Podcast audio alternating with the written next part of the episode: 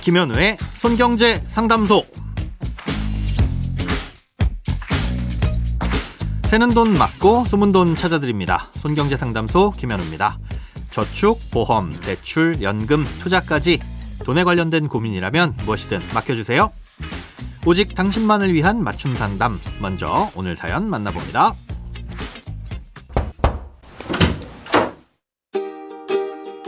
안녕하세요.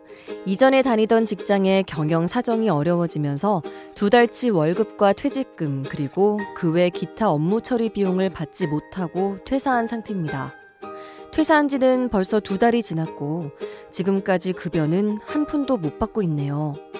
처음엔 돈이 생기는 대로 최대한 빨리 주겠다고 했지만 최근 한 달간은 연락조차 오지 않고 있습니다.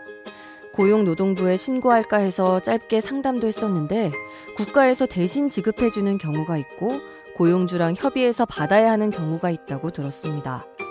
만약 국가에서 대신 지급해주는 경우에 해당된다면 당장 신고해서 받고 싶은데 아니라면 전 직장과 관계만 틀어져 더 못 받게 되는 건 아닐까 걱정입니다.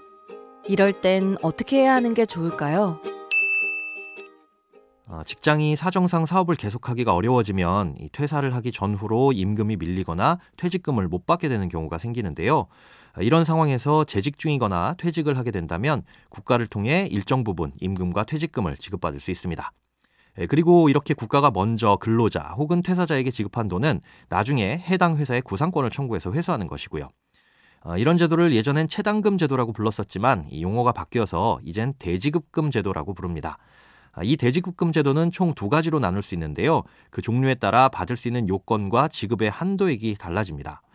에, 기업의 요건과 근로자의 요건이 매우 복잡하지만 이 대략적인 개념 위주로 설명드리겠습니다.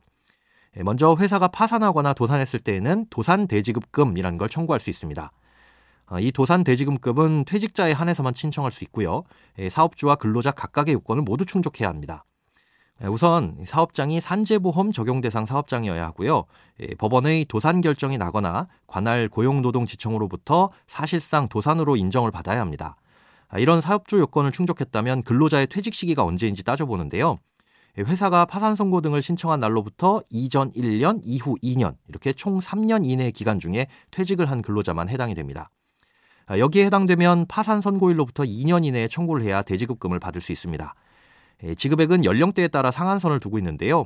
30세 미만 구간에서부터 시작해서 10살씩 끊어서 30대부터 60대까지 줍니다.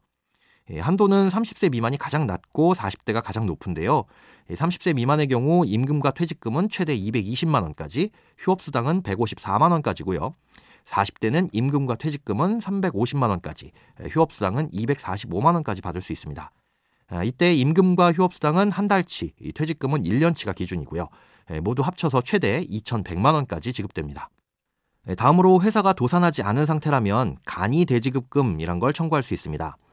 간이 대지급금은 퇴직하기 전 최종 석 달치의 임금과 최종 3년간 퇴직금을 합쳐서 최대 1천만 원까지 지급됩니다.